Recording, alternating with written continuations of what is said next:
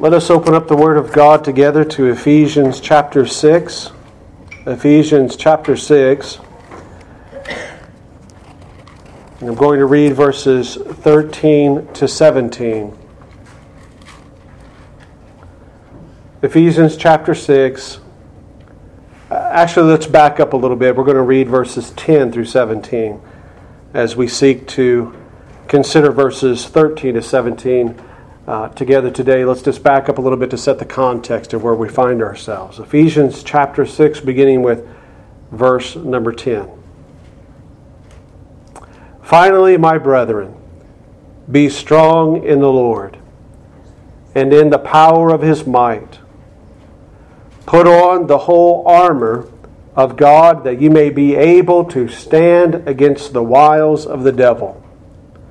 For we wrestle not against flesh and blood, but against principalities, against powers, against the rulers of the darkness of this world, against spiritual wickedness in high places.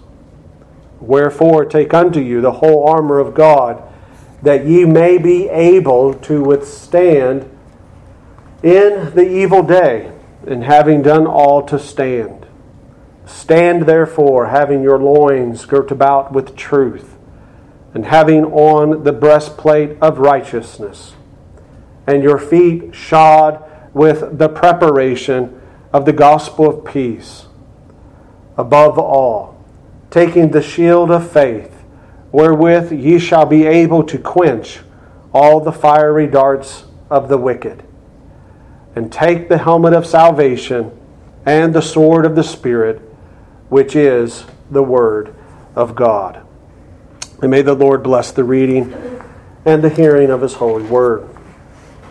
Last week, we began to be introduced to the reality that for those of us who have been converted for any period of time know all well to be very true. That since, that since or ever since our conversion under the gospel of Jesus, we have indeed been in a battle but not a physical battle fought with carnal weapons of material destruction, but rather a spiritual battle. And the inspired Apostle Paul began to frame this reality for us in the scriptures last week, which we considered in verses 10 through 12. He used words, you noticed, as be strong, phrases such as put on the whole armor of God, stand against the wiles of the devil. And thus we were introduced to the spirit filled battle. And we considered that there is, in verse 10, a preparation for that battle. In verse 11, there's a goal in that battle, and there were real foes in the battle. These teachings on spiritual battle, coming at the end of this letter, are desperately needed, beloved, in our own day. I hope you would agree, as much as the original audience here in Ephesus. Why? Well, because very simply, the wiles of the devil are still at work. They have not changed very much, and we briefly reviewed some of those wiles of the devil last week. Today, we're going to consider the six pieces of spiritual armor that Paul identifies, as you see in verse 11, the very armor of God.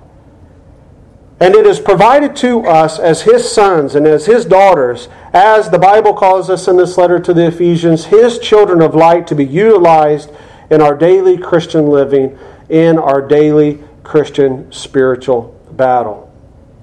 So, how do I propose that we look at today's text together?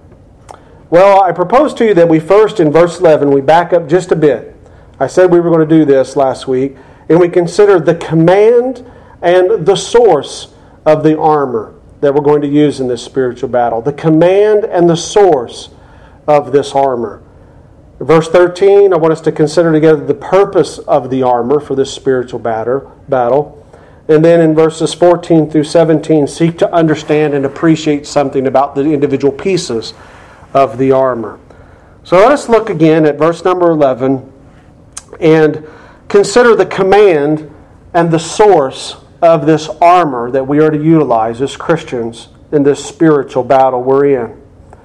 Verse number 11 says, You see the command here put on, put on the whole armor of God. Now, Paul uses this Greek phrase that's translated here, put on, oftentimes in his epistles.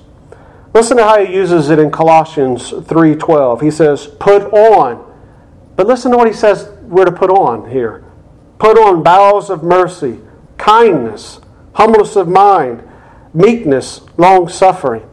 And then he uses the phrase in another letter to a different church, in the church of Rome. He says in Romans 13 12, The night is far spent, the day is at hand. Let us therefore cast off the works of darkness and let us put on the armor of light. In these verses, Paul is clearly speaking, isn't he, in spiritual analogies. Because you can't put on light. Uh, you, you can't put on uh, mercy. You know, it's not like a, a shirt you put on.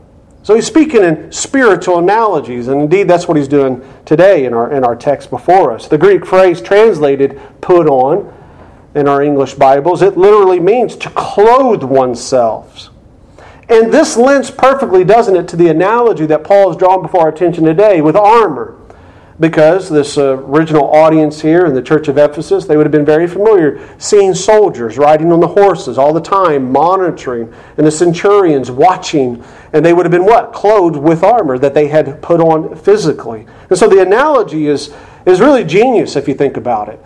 It's given us this idea that this armor that God's going to give us is something that's to be so intimately on us as if we can feel it on us. It's something that we're actually wearing. We clothe ourselves with it.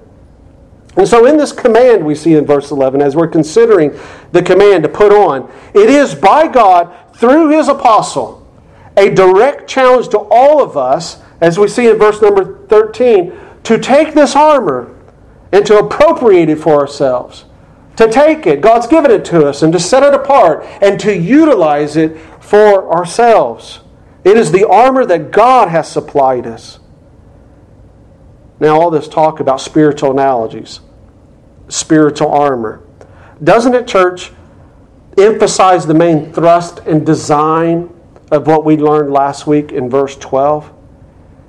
That, that, that main thrust in verse 12, where we emphasize that ultimately our foes, no matter who they are, are in fact connected to and can be traced back to the leader of all spiritual darkness, Satan himself.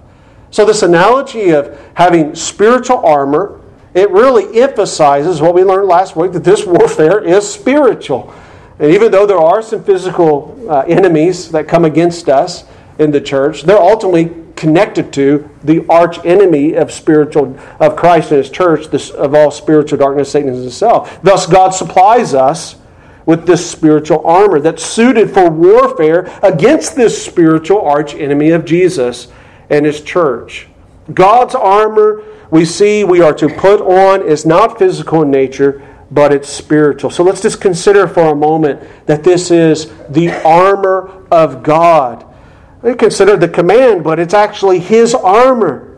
And oh, beloved, the first observation that we ought to glean from this is the loving, tender care and the thoughtfulness of our Heavenly Father to not leave us alone in such a conflict that He knows lies ahead of us.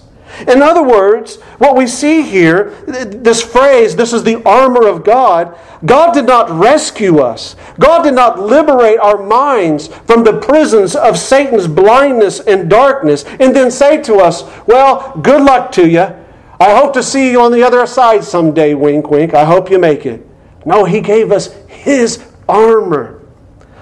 What he exhibits here in this is his abiding and his continued love for us by providing us that which he knows, listen, is 100% effective in the warfare that we will be engaged in. It is his armor that he has given to you, dear Christian. And when utilized, he knows it's, I say this without hesitation, 100% effective against all the wiles of the devil. Beloved, this is the armor of God, which, if you would allow me the analogy, Paul's certainly using analogies here. It was produced, not made in the USA, but made by God Himself. It would come with the stamp of God's approval upon it.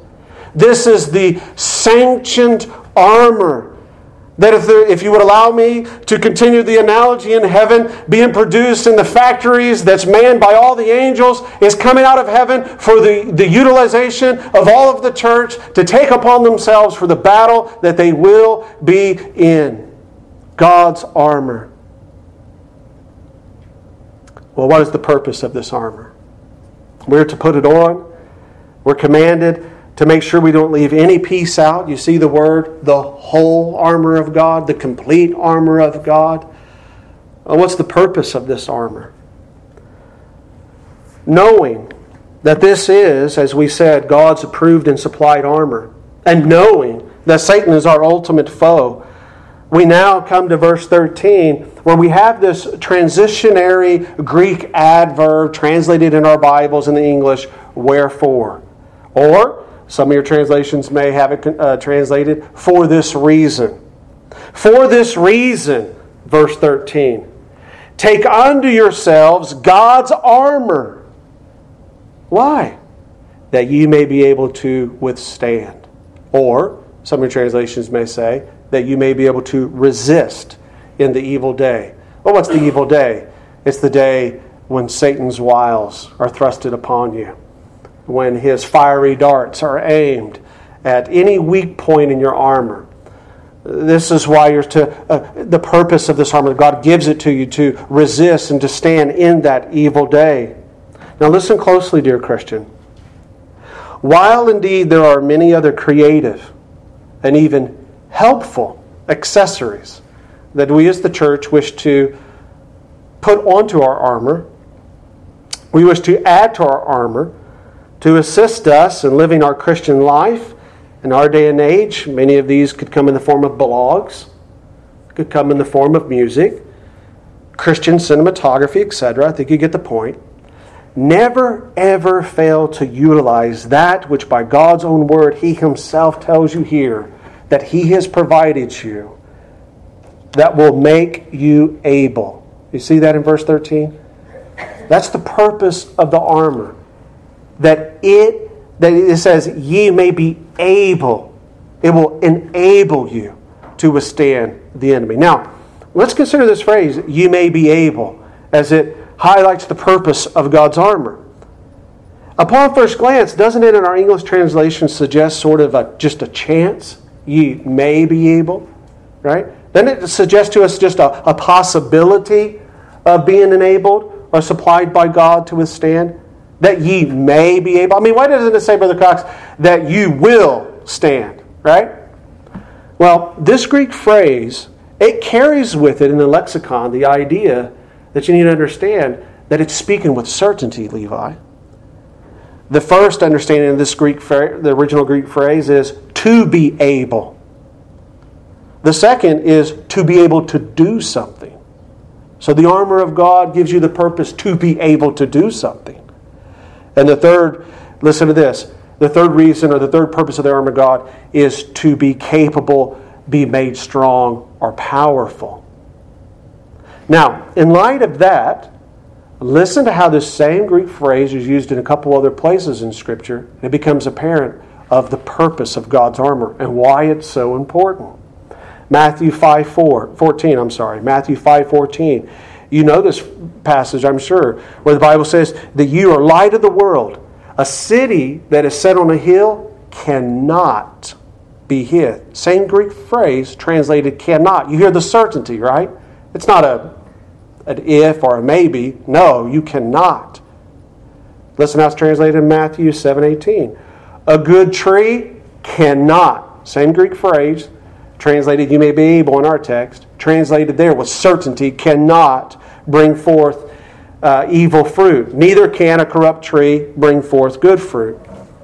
And so, dear child of God, understand here in verse 13 that the purpose of your loving Father, who has left you here in this world to withstand, to resist Satan, all of Satan's legions, all of those who are under the spell and the enchantment of Satan's wiles and his lies, is to give you this armor so that you can, with certainty, able to be resisting Satan's schemes. This is the purpose of God's armor. It doesn't make it a possibility for you to withstand. God gives you this armor to utilize so that you will be empowered to stand. And if you're like me, in your moment of honesty, we're going to go through these pieces of armor, and you're going to say to yourself, every time I don't stand, it's not because of the armor, it's because I have not used the armor. God's armor He gives us, it does enable us to stand and to resist the schemes, the lies, the wiles of Satan. So, therefore, let us take it up. But before we take it up, let's have a better understanding of each individual piece of the armor. And this is where we move to now in considering verses 14 and 17. We understand something of the command. We're, we're called to put it on. We understand, of course, that this is God's very own crafted and authorized armor. We understand of its power that He has uh, enabled it to uh, give us the, the resistance, the, the, the strength, the fortitude to withstand the schemes of Satan. And let's understand now together, church, what are these pieces of armor and appreciate their purposes further. Well, first of all, there are six pieces that are identified. We have truth in verse 14, we have righteousness in verse 14. We have the gospel of peace, verse 15, faith in verse 16, salvation and the sword of the Spirit of the Word of God in verse 17. Now, upon initial consideration regarding these pieces of spiritual armor, notice with me that the first three are something that we always have on truth, righteousness, and the gospel of peace, meaning the belt, right? The breastplate, and the shoes. A soldier in battle, no, he never takes those off. Notice the other three are three that he always keeps close hand, but he sometimes doesn't have them always on. But they're always accessible, they're always prepared, they're always maintained, so that in the battle, when the battle uh, is uh, thrust upon him, and he's called to jump into the battle, he can readily pick them up place upon himself and get into the battle. So let's consider the first piece that we always are to wear, and that is found in verse 14. Stand therefore, having your loins girt about with truth. Well, first of all, we notice stand therefore is the third time Paul's telling us to, to, to not be moved, just to hold still. And we considered that last week. And he identifies in this spiritual analogy that truth can be considered like a belt of some sort. In the first century, the soldier he wore a, a, loose tunic, and many of you have seen the picture of the Roman soldiers. It was I, I call them a skirt. They almost look like a skirt around his waist, but it's a tunic, and they were often loose. But when he would be engaged in a battle, it was necessary for him to cinch it up, to tighten it up, because in the heat of the battle, they did a lot of uh, close contact, hand to hand to hand combat. If he's got something loose, it has the potential of getting caught on something. It has the potential of getting him tripped up and cause him a disadvantage in the battle. And so, what they would do if they know they're about to go into a battle, what they would cinch it up, they would pull it up, they would tighten it up. And this is the analogy that Paul's given us here. Gird up your mind. You hear this in other epistles of Paul with what? With truth. With truth. But what truth? Well, don't you remember what he taught us in verse 10 of last week? The truth of our union with Christ, that we have been through Christ brought into a right relationship with God the Father. The truth that Christ, the power of his might, verse 10, that his resurrection, our promised resurrection, is certain, going, going to happen. So it's the truth of our union with Christ, the truth of, uh, of our resurrection in the future. And thirdly, to all truth revealed in God's Word. This is the very first weapon that we even amplified last week that we're to employ in the uh, spiritual battle that we're going to find ourselves in each and every day. Beloved, this is God's Word. And God's Word frames all of creation, including heaven and hell. And thus, God's Word is that which is to be the caliper for everything that presents itself to us for acceptance, for rejection, or needed correction. Everything everything must be brought before the scrutiny of God's truth. When we fail to do that, we have already began to lose that day's battle. And I'm not going to ask for a show of hands, but if I did, any of you, I'm sure, would uh, admit with me and agree with me in saying each time that I have lost a battle in a day, it's because I didn't bring a particular thought, a particular emotion, uh, a particular proposition through a proper filtering uh, system through the truth of God's Word. Uh, I didn't do it because perhaps I didn't want to do it. I had my own desire, my own passion, whatever. I knew what God's truth would say, and, and that's not the direction I wanted things to go. You see, we've already laid down the very first thing that we're to utilize. The inscripturated Word of God, which He has providentially preserved, He has protected, and He's kept pure in all ages, is that which teaches us true facts. Or you could say, the reality that all things must be compared to the truth of God's Word. And we need this belt of truth, don't we? For the prophet Jeremiah tells us in Jeremiah 79, he reminds us that our hearts are deceitful above all things and desperately wicked. Who can know it? No matter how long, Lily, I walk with the Lord, no, no matter how much experience I have in handling His truth, the, proof, the truth of the Scriptures through the prophet Jeremiah applied to me. My heart still is deceitfully wicked. And because my heart is deceitfully wicked, I can take situations, I can take certain things, and I can, through a natural bias of my own fallen flesh, still remnants within me, uh, ignore certain things that I know God's Word would say to it, right? I would minimize certain truths that I know God's Word would bear testimony upon a, situ- a situation or a choice I have to make. We previously learned that back in uh, not Isaiah, um, Isaiah, by the way, we've been reading through Isaiah. Paul, if you study out these chapters, it's going to come through for us today. This whole uh, analogy of spiritual warfare and uh, using armor. It's, it's language borrowed from the prophet Isaiah. It's, it's all through it. We're going to look at Isaiah 59 today to, to demonstrate this. Uh, but I misspoke. What I meant to say is we previously learned back in Ephesians 5:17 that the key to understanding the will of the Lord in our lives, you recall, was being a person who is eager to seek how the scriptures in principle and precept can be most ably applied to our everyday lives. And so we are open to this truth. We are searchers of God's scriptures. We want to understand. It's not just the pastor's job to get a lexicon. Use Blue Letter Bible. Guys, this is what I use when I study scriptures. BlueLetterBible.com. It has all the lexicons. You can look up the Greek meaning of words. You can get, you know, cross references, all this stuff. It's a wonderful, wonderful resource. But the one who is wanting to be guided by truth, to utilize this great belt, to cinch up the thinking of their mind, they're studying God's Word because they know it is how God speaks to them. They know it is how He will lead and protect and guide them.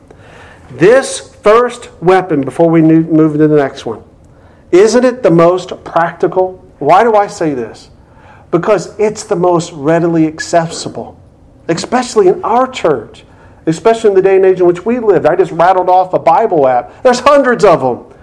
You could go anywhere and get a Bible. It's the truth of God. It's the very first weapon He gives us to help us in the battle against all of the lies and the schemes of the evil one. Let us use the belt of God's truth to cinch up the thinking that comes through all of our minds and in our lives. We come to the second piece of armor we see here. Paul calls it the breastplate of righteousness. This piece of a soldier's armor is often uh, a tough, sleeveless piece of leather. Uh, my research showed that even some of the soldiers would sew or attach hooves or animal bones to it because it's another layer of protection, right, Levi? If, if somebody trying to hit one of these vital organs that are protected in the torso area. And Paul's saying that these this breastplate is, is considered the righteousness which protects the most vitalist organs of our spiritual life. And in his analogy to our spiritual armor, the inspired Paul identifies righteousness as functioning in this vital protection. But here's the question Who or what righteousness will serve properly as a breastplate to resist against Satan, who the Bible clearly identifies as being our number one accuser? Our number one accuser. No doubt uh, the prophet Job's running before your mind. You remember Satan before the throne of God, um, wanting to test Job, and so forth and so on. Satan does this. He's uh, identified as an accuser. What, whose righteousness will serve as the breastplate? At this point in this scripture, there are very scholarly men who I respect very much. They interpret this as teaching Paul, um, communicating to the Christian church, that is, it's the church's obedience. It's the church's righteousness performed through spirit filled organic fruit bearing that serves as a breastplate to protect them, their vital organs, from the darts of the evil one who wants to accuse them because they're hypocrites. So, the way they handle this passage is they say um, the righteousness, the breastplate of righteousness Paul's communicating here, is, in the context of this Ephesian letter, of being the things that we work out in our salvation, our obedience, which there was a lot of that emphasis beginning in chapter 4. And it is because of our fruit bearing righteousness that we can withstand Satan's whispers to us as being failures and hypocrites, thus being a weak spot in our battle. Kind of understand, it's a very useful interpretation. However, you always like when Pastor Doug says, however, right? However, while I do appreciate the usefulness of that interpretation, and I do appreciate that it gives ample weight to the overall context of our orthopraxy in chapters 4 through 6, how our salvation is applied in our lives.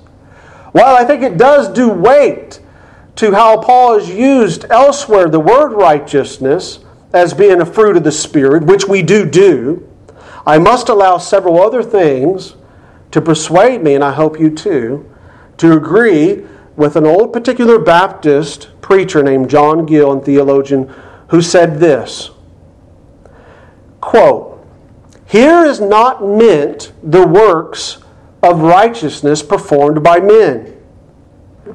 Though these are the righteousness performed by men, though these are offense when rightly used against the reproaches and charges of the enemy. So there is a degree of truthfulness to that interpretation. Our righteous living, fueled by the Holy Spirit, does serve as offense from uh, false accusations or perhaps even true ones of Satan coming against us, right? To shake us. You're not really a Christian. To shake our assurance of salvation. They do serve offense. Rather, what is being spoken of here is the righteousness of Christ which being imputed by God and received by faith is a guard against, and he further says, repeals the accusations and charges of Satan, and is, and here's the key, it is certain security from all wrath and condemnation. The righteousness, the breastplate of righteousness is the righteousness of Christ that serves, known as the certain security from all wrath and condemnation. But how do we know we're right? How do we know that we can use that correct handling of the Word of God because it does have some practical implication of, of how we apply the text in our lives. Well, here's what's helped me, and I hope it'll be some help to you to, to see that when I started reading the commentaries, I, I kind of had this already fixed. I was noticing the red flags when I was reading some of the other uh, scholars on this, and I, it just didn't set well. Here's what helped me. Do you guys remember in the most immediate context preceding this verse in verse 10? How that we understood to be strengthened in the Lord was not in our own doing. You remember we went to the book of Hebrews and we saw that the mighty men in the hall of faith of Hebrew 11 and the mighty daughters of Zion, they were strengthened by God, a source outside of themselves. Do you guys remember that? So in verse 10, in preparations for the battle, the context there was us looking outside of ourselves to what? God doing the strengthening for us. And then do you also remember that to be uh, have a proper understanding of the phrase that Paul said in preparation for the battle in verse number 10, the power of his might, was again understanding that we look outside of ourselves to the demonstration of the power of Christ and his bodily resurrection over death. Again, we look outside of ourselves to prepare us for battle. And so my first question was, why the first weapon or I'm sorry, one of the first few weapons that I'm supposed to pick up is supposed to be looking introspectively at me and what I do to be a certain security for my own protection against the schemes of devil. So that was the first red flag, the immediate context of verse number 10 that precedes this. I'm doing basic exegesis here. But then listen to this, and this is where it gets interesting. The use of Paul of the Old Testament prophet Isaiah's words are all throughout this analogy of armor, but specifically Isaiah 59. And this is what helped me most see that, that Paul is desiring, is inspired by the Holy Spirit for us to see this as Christ's righteousness, which is our best breastplate. Turn your Bibles to Isaiah 59. Isaiah chapter 59. When I saw this, guys, there's times when you're studying the Bible, you find things and you just want to say, you know, praise God, this is so neat. You want to go wake up, honey. I, I, I should if I did this, I would have woke you up at 10 o'clock, not midnight um, about the other controversy that I was telling you about. But um, this is the kind of stuff you read, and you're just like, oh, thank you, God, for opening this up. You know, it's it's right here, Isaiah 59. Now we don't have time in the sermon. I'm going to lose way too much time if I read this all the way through. But here's what I want to show you. Look at verse one. Now the context here, does uh, Isaiah the prophet, he's describing the heinousness of the nature of sin. But he's also pointing to the promised Messiah who will remove that sin. So that's the context we're coming to in Isaiah 59, all right? Look what he says in verse 1 with that context in the back of your mind. Behold, the Lord's hand is not shortened, that it cannot save, neither his ear heavy, that he cannot hear.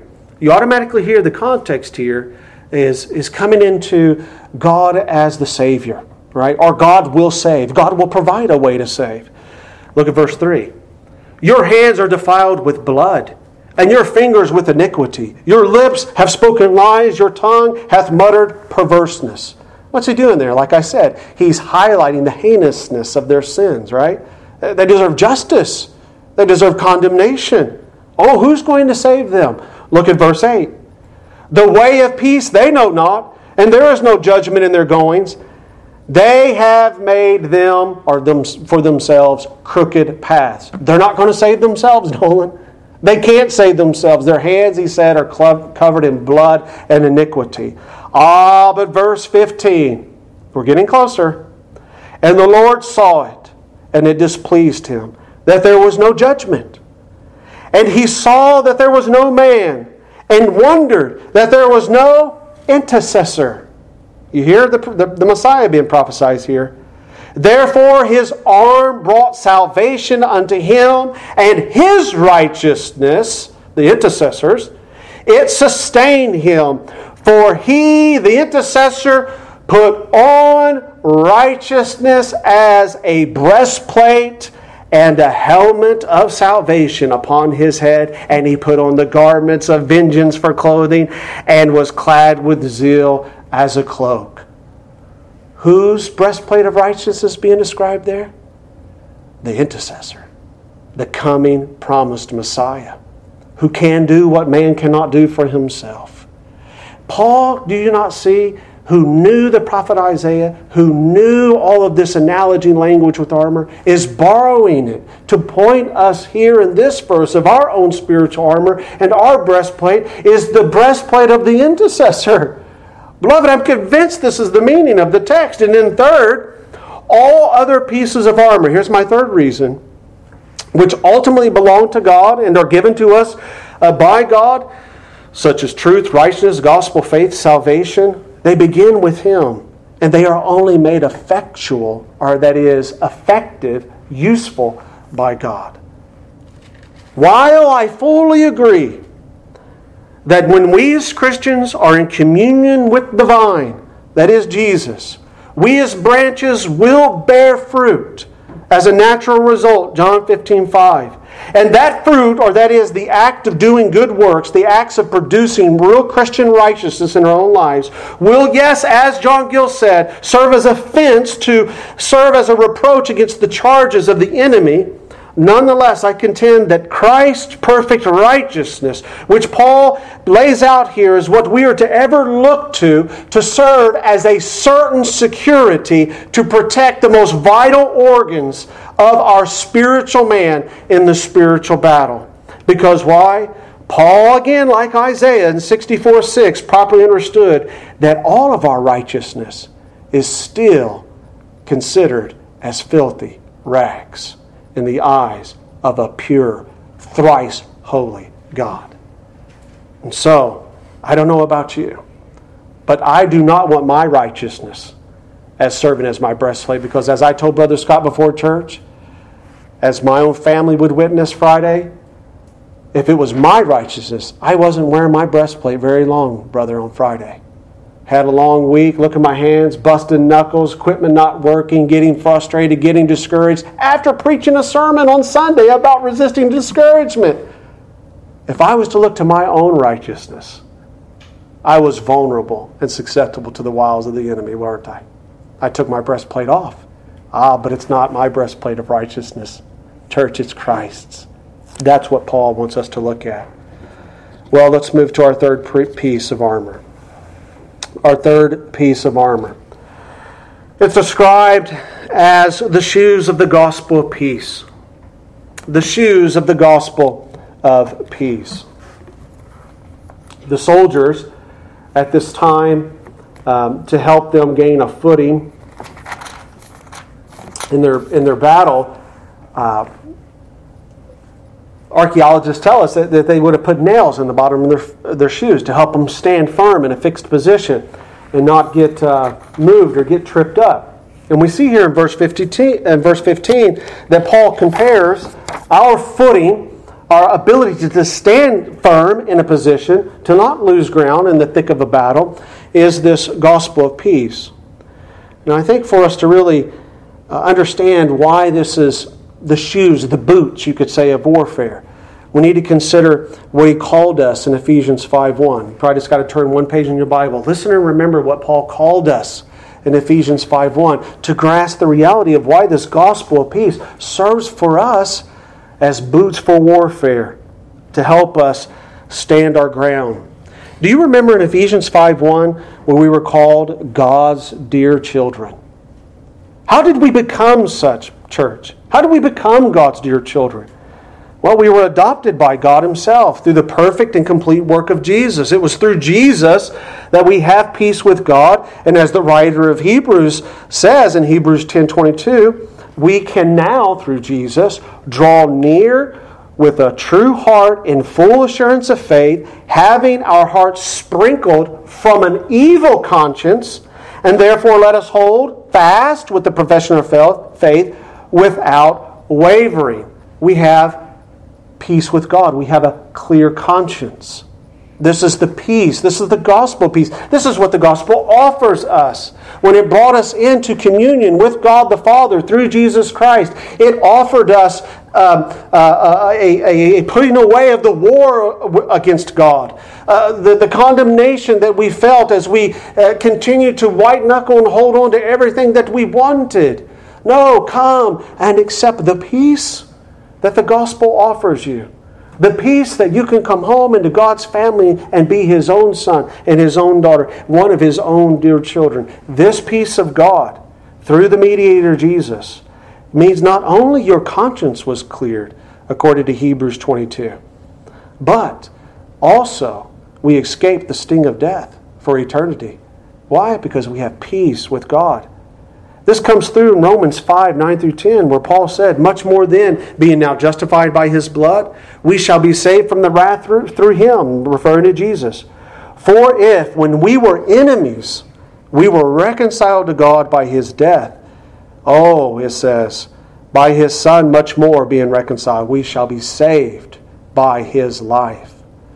The gospel of peace is the gospel of reconciliation It serves as our boots in the middle of the warfare to stay planted that I am one of his sons and daughters. It is through the gospel peace that I've been brought into the family of God. I cannot be kicked out of the family of God, and it will serve for me a firm grounding and a firm footing that I have peace with him. The gospel of peace is the message of reconciliation that God initiated toward us as his children through the cross of Jesus and what a powerful truth in daily spiritual warfare to plant our feet upon. Even when we're being chastised as children. Doesn't mean God doesn't love us.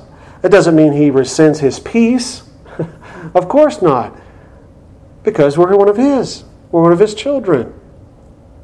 So the next time Satan brings that accusation, oh, how could God love you? You can't be possibly one of his children. No, no, no.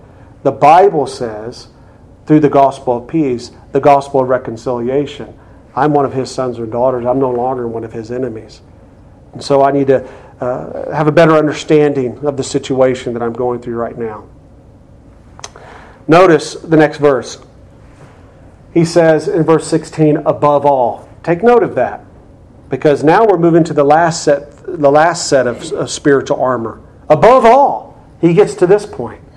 Take the shield of faith wherewith ye shall be able, again, that Greek phrase, to quench all the fiery darts of the wicked. Above all, this Greek word, referring to shield, most of the time is describing a big, large shield. Some of you young guys in here, uh, you've probably watched or read, uh, you know, G.A. Henty books where it talks about the battles that they used these type of shields in this first century uh, Roman context, and they would have been, you know, about two, two and a half feet wide, four, five foot tall, big shields that you could totally hide behind.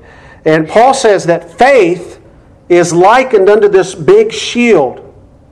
And in that light, it makes it then, therefore, one of the most important parts of your armor. Because even if you didn't have the breastplate of righteousness, or you mistakenly took off your belt of truth, if you have the shield of faith, that can still serve as a vital uh, role of protection for you, can't it?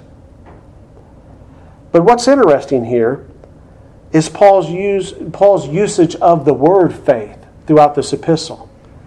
What faith is he talking about here? You have in your mind what you think he's talking about. But remember, the same Greek word that Paul uses for faith, he used in two ways in this epistle. In the first way, he, re- he uses the word faith to refer to the body of Christian beliefs and doctrines. You remember he did that in Ephesians 4 5 when he said, quote, We have one Lord, one faith, one baptism. Well, Paul's talking about right there the one truth of the Christian faith, the beliefs. He uses that word again in multiple places. I'm just giving you a couple. He says in Ephesians 4:13, until we all come into the unity of the faith, representing the Christian doctrine, Christian beliefs, and of the knowledge of the Son of God, unto a perfect man, unto the measure of the stature of the fullness of Christ. There, he's using the same Greek word to emphasize the body of beliefs that the Christian church holds to. But Paul uses the word faith in a different way also in this letter to the Ephesians. And he uses it to refer to the experiential faith, or rather, that which God grants to grants to someone to bring them from spiritual uh, blindness unto light. And he did that uh, denoting or describing one's conversion, right? He does listen how he, he uses it in Ephesians 1:15. Wherefore I also after I heard of your faith, that experiential faith, He's referring to that experience by which you've been converted from darkness unto light. Your faith, the Christian experience of being converted. After I heard of your faith in the Lord Jesus and love unto all the saints. He says it again. He uses it this way in Ephesians 3:17. That Christ may dwell in your hearts by faith, that ye being rooted and grounded in love. So which one is he referring to here the shield of faith? I present to you, beloved, that we can't know 100% with dogmatism. Here's why.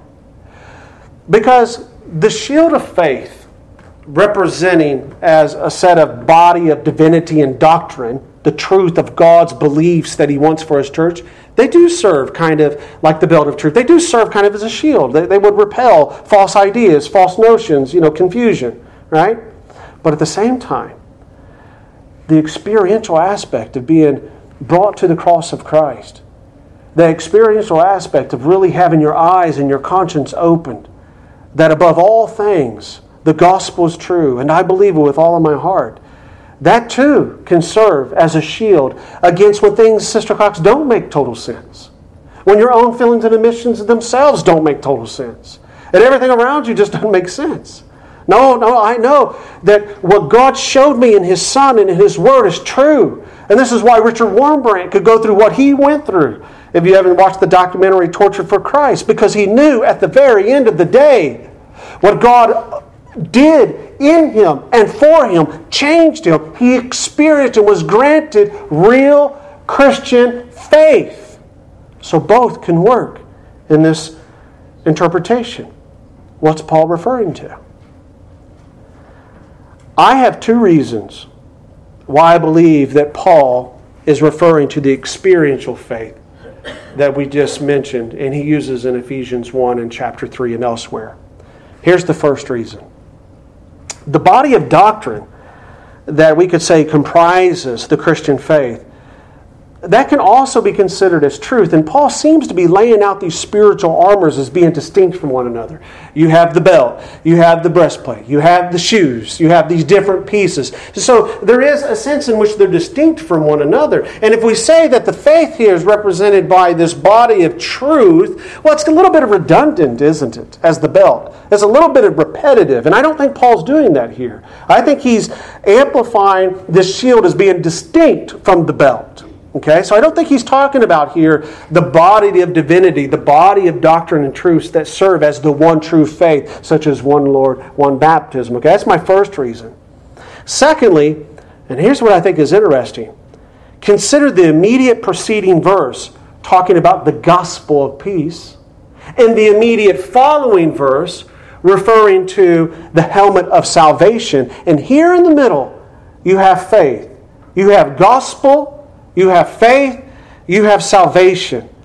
This is, in essence, beloved, this order, what Paul describes in Romans 10 17. That faith comes by hearing, and hearing by the Word of God.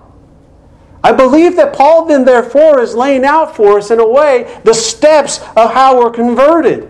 We hear the gospel of peace, the Word of God, come to us as sinners.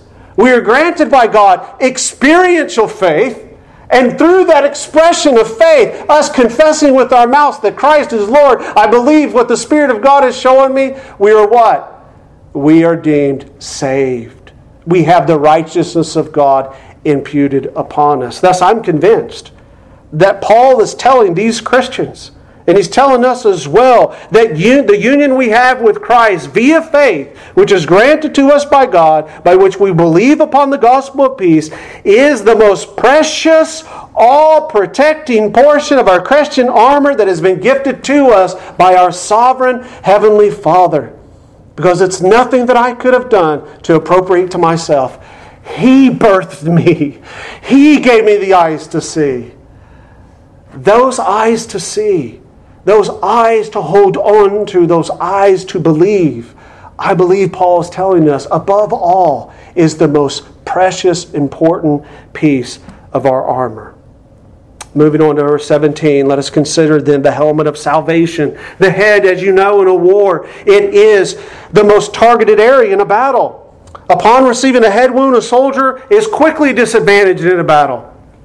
And it's important to note here that Paul is referring to Christians who have already, as he has demonstrated, possessed salvation and that they can never lose it. So, what is he referring to here?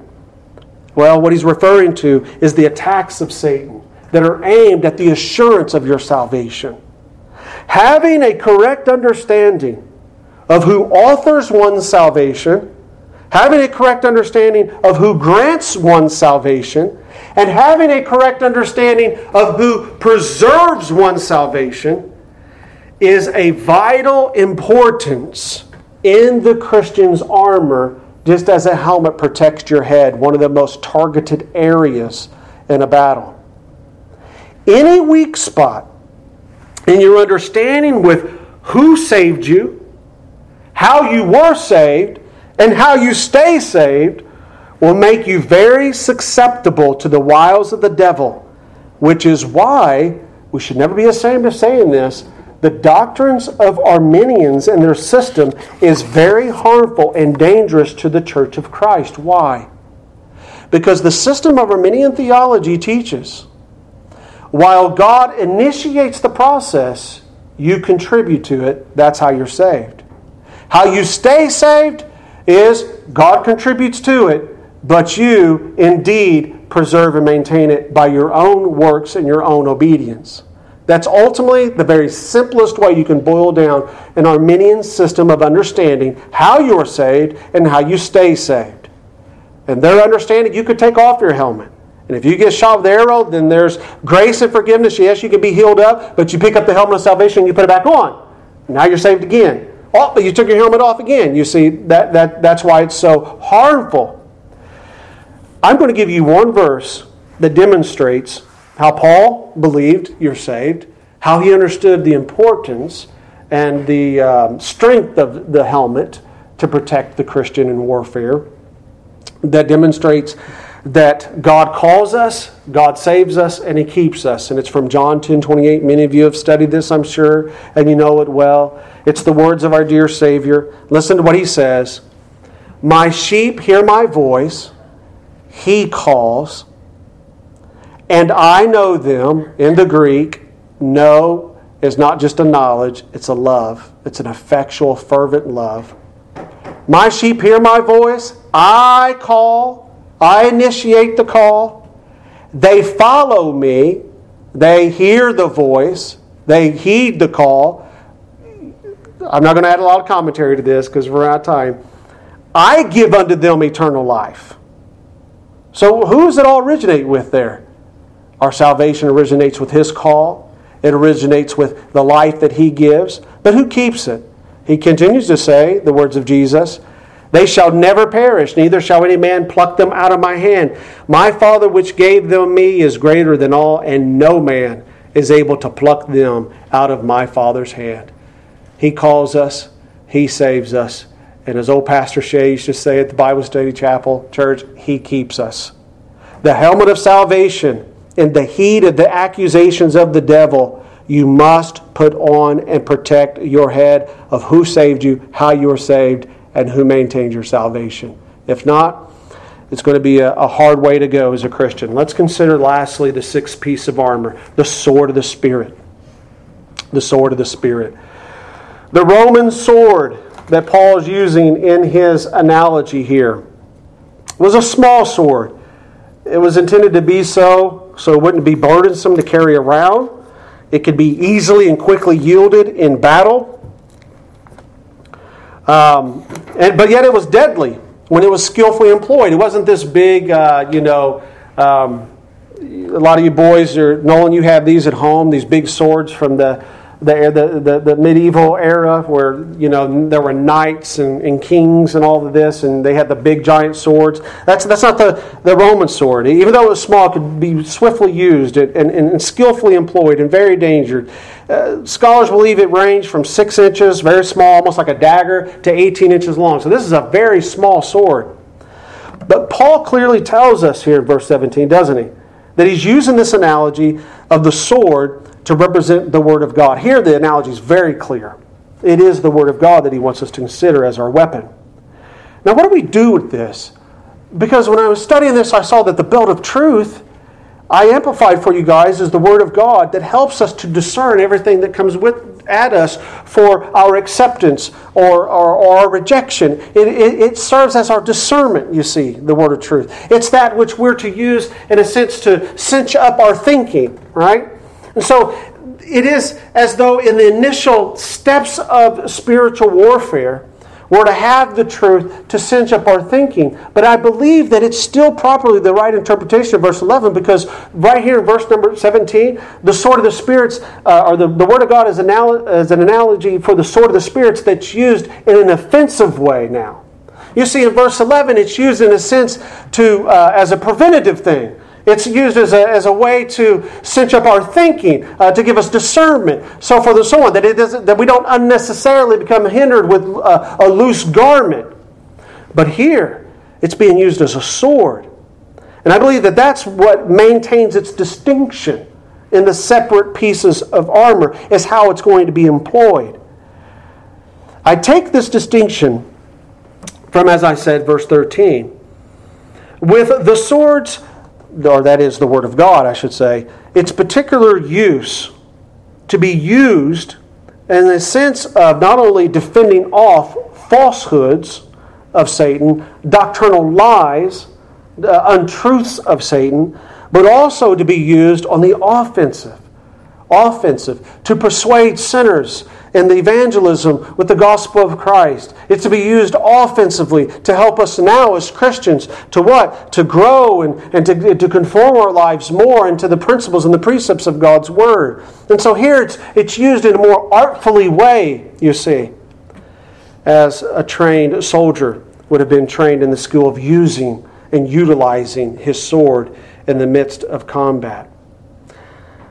Well, I contend that this is setting up the truth Verse 13 uh, set up the truth to frame our thinking, but here in verse 17, the, the Word of God is skillfully used by us now as we engage in battle to be able to artfully discern, to put off, and to uh, defend against all the wiles of the devil.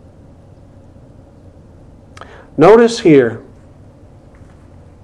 and, and consider that in the ga- engagement of battle, the Word of God is the sword, and it is the sword that actually is the only thing that largely a soldier would have used on his first attempt at an attack.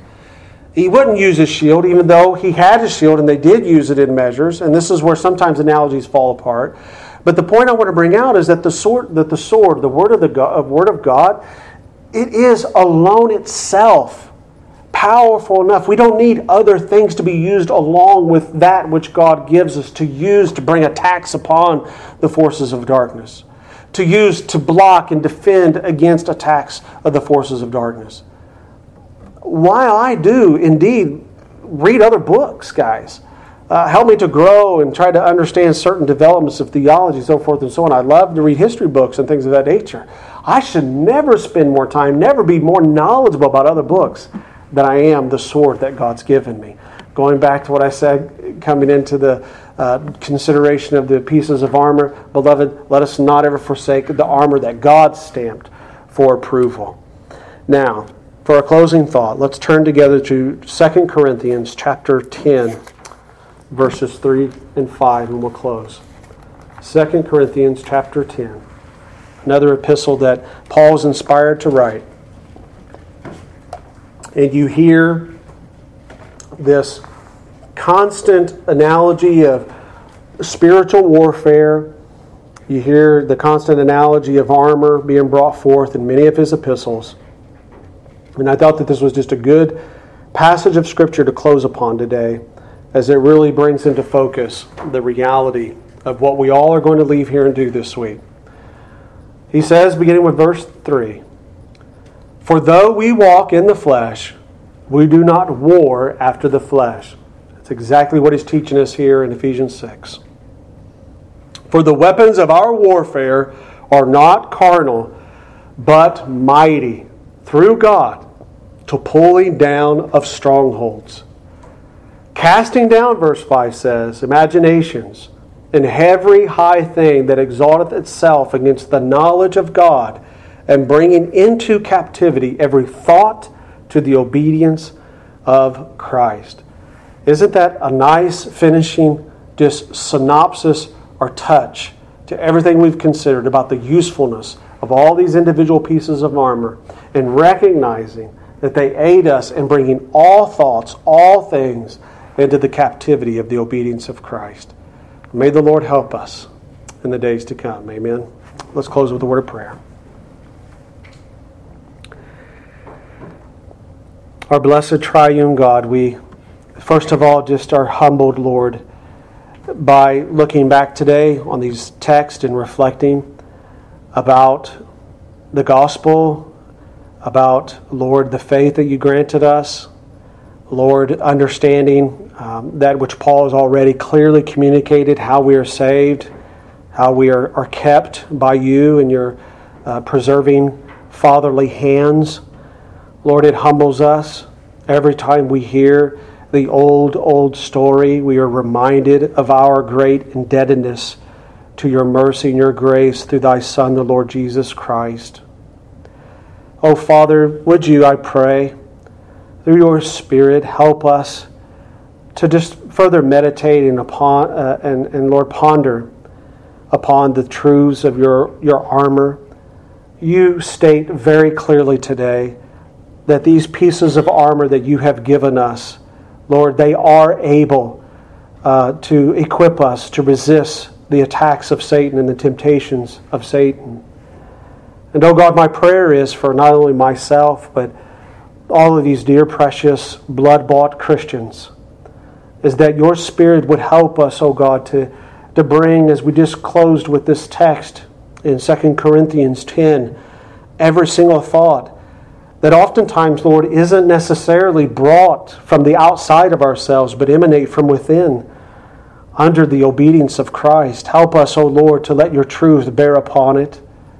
Lord, forgive us when we fail in these areas.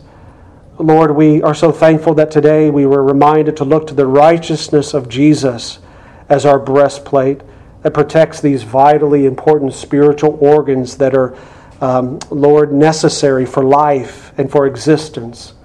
If one of these organs, oh God, were the analogy to serve its purpose, be harmed or removed or, or killed, Lord, we would have no life. And, and so we thank you that we look to Christ, especially, Lord, in the preparation coming to the Lord's Supper.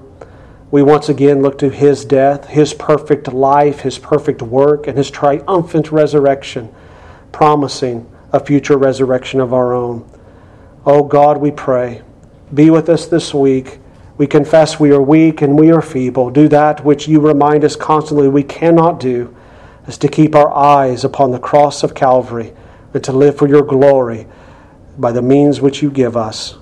Prayer, your word, oh, and being connected in union and communion with your church. We thank you for these gifts, Father. You are loving, you are caring, and you keep us on the straight and narrow path by your grace. We bless you and we thank you in Jesus' name. Amen.